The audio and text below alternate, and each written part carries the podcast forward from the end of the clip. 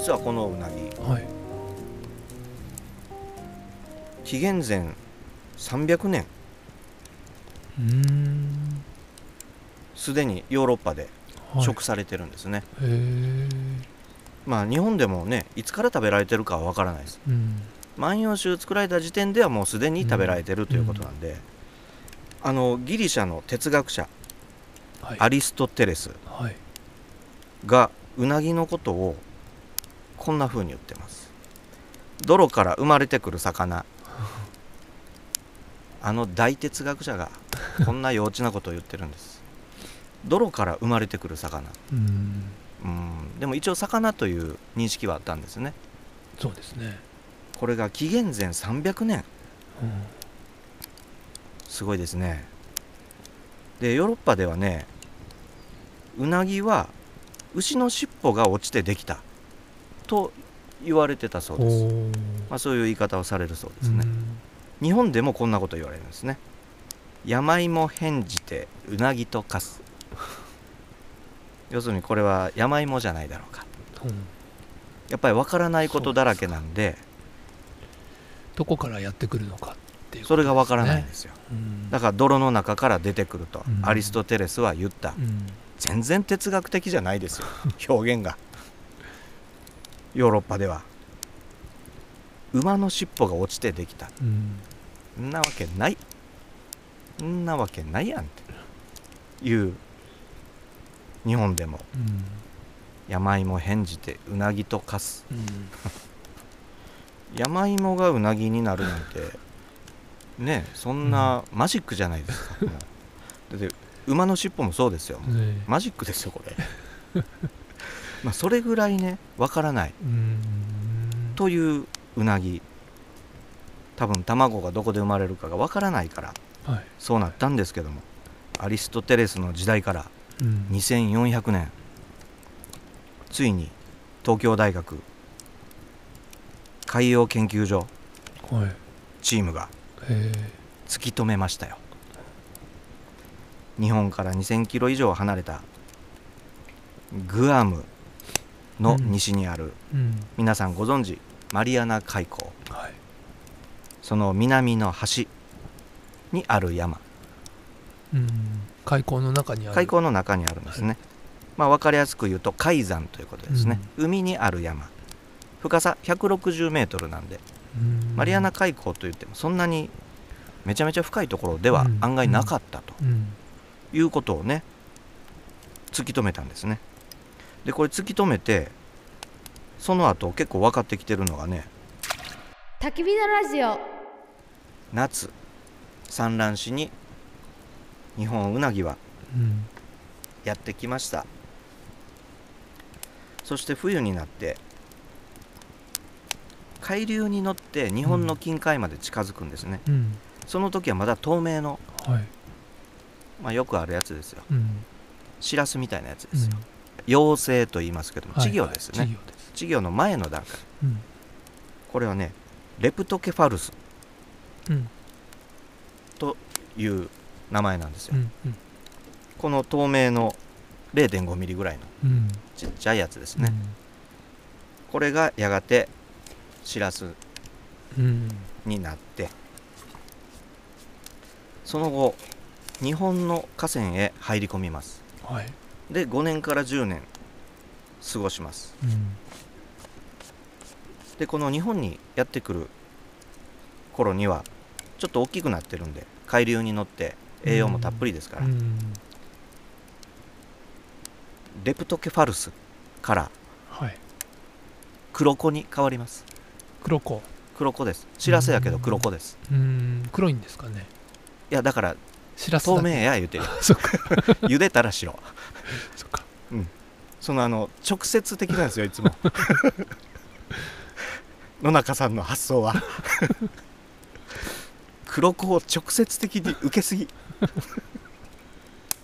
まあでも分からないですからね。うん。だってうなぎ黒いですから。うんうん。子供から黒いと思ってもこれは失礼しました。僕が悪かった。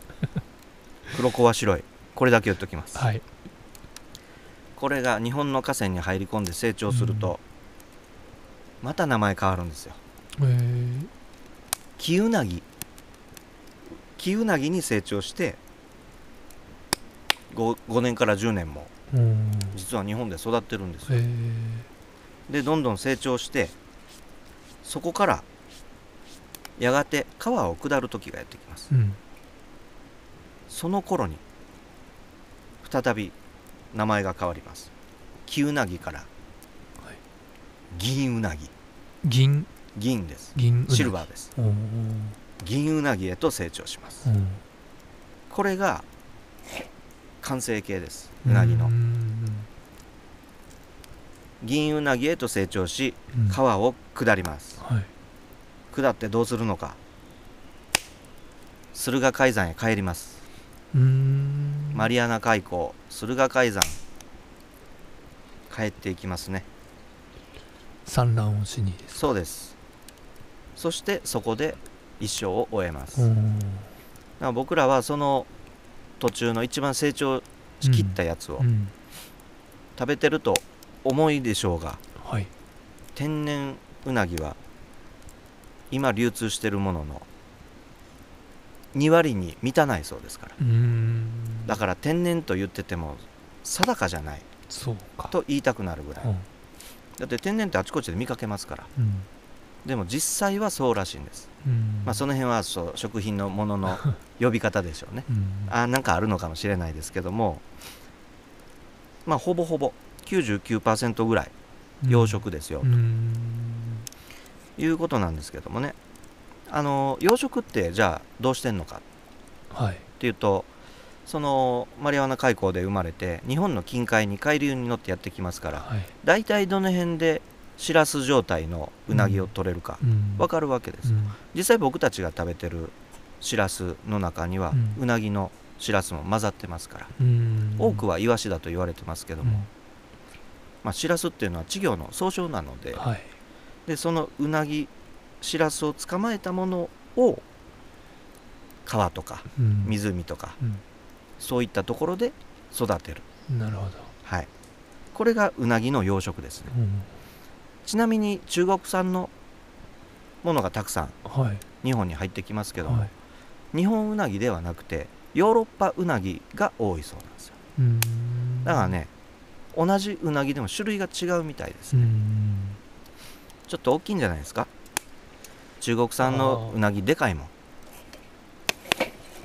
そうですね。うん。確かまあ結構その日本うなぎも中国に持ち込んで養殖してっていうこともしてるらしいんですけど、にうん。年々ヨーロッパうなぎの割合が多くなってるそうです、うん。それはどういうことかわからないですけどね。ただねまあ中国産となるといろいろ餌の問題だとかね昔食品偽装の問題もありましたから。はちょっとそういう状態で育って丸々と太ったうなぎあまり魅力的ではないですね。食べたいけど。えううん。ん。考えちゃいますね。ちょっとね。まあそんなクレームはさておき国際問題に発展して,、ましてしまいます。ので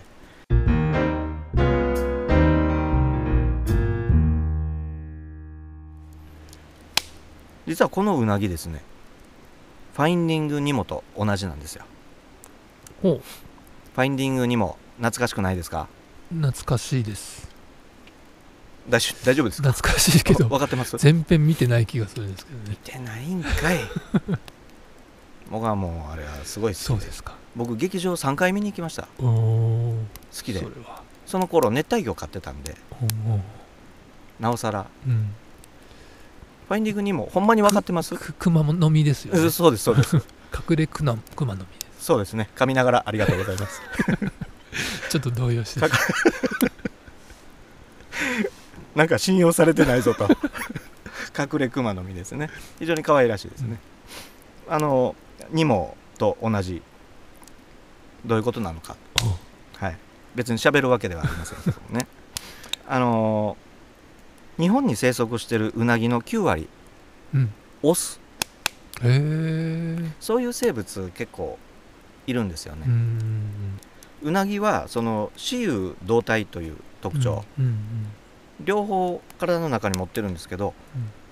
川に住んでる時湖住んでる時はオス、へえで海に降りるとうん。メスになるんだそうです、へええ全員全員なんですか？えどうなん？ていやうん。僕分からないんです、うん。そこまで深くこれ調べてないんで。うんただそういうふうに性転換をする。うん。うんファインディングニモでおなじみのはい。何でしたっけ？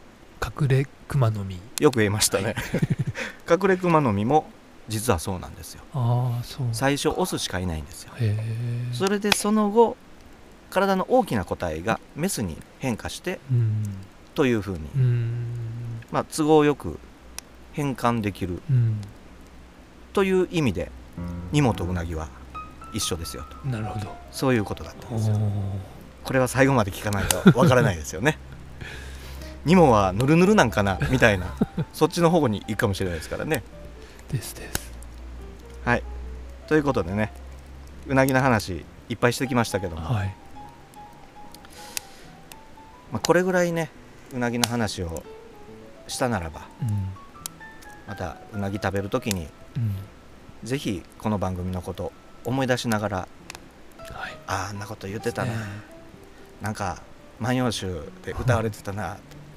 岩丸さんいじられてな、ねいじいじられてたな。これ岩丸さんに食べさせてあげたいな言いながら自分で頬張ってほしいなと。うん。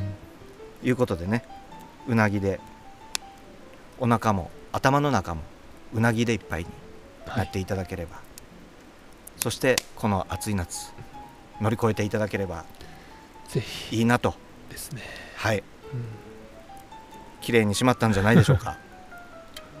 これ以上余計なことは言いませんので、はい。また来週ごきげんよさようなら。うさよなら。ごちそうさまです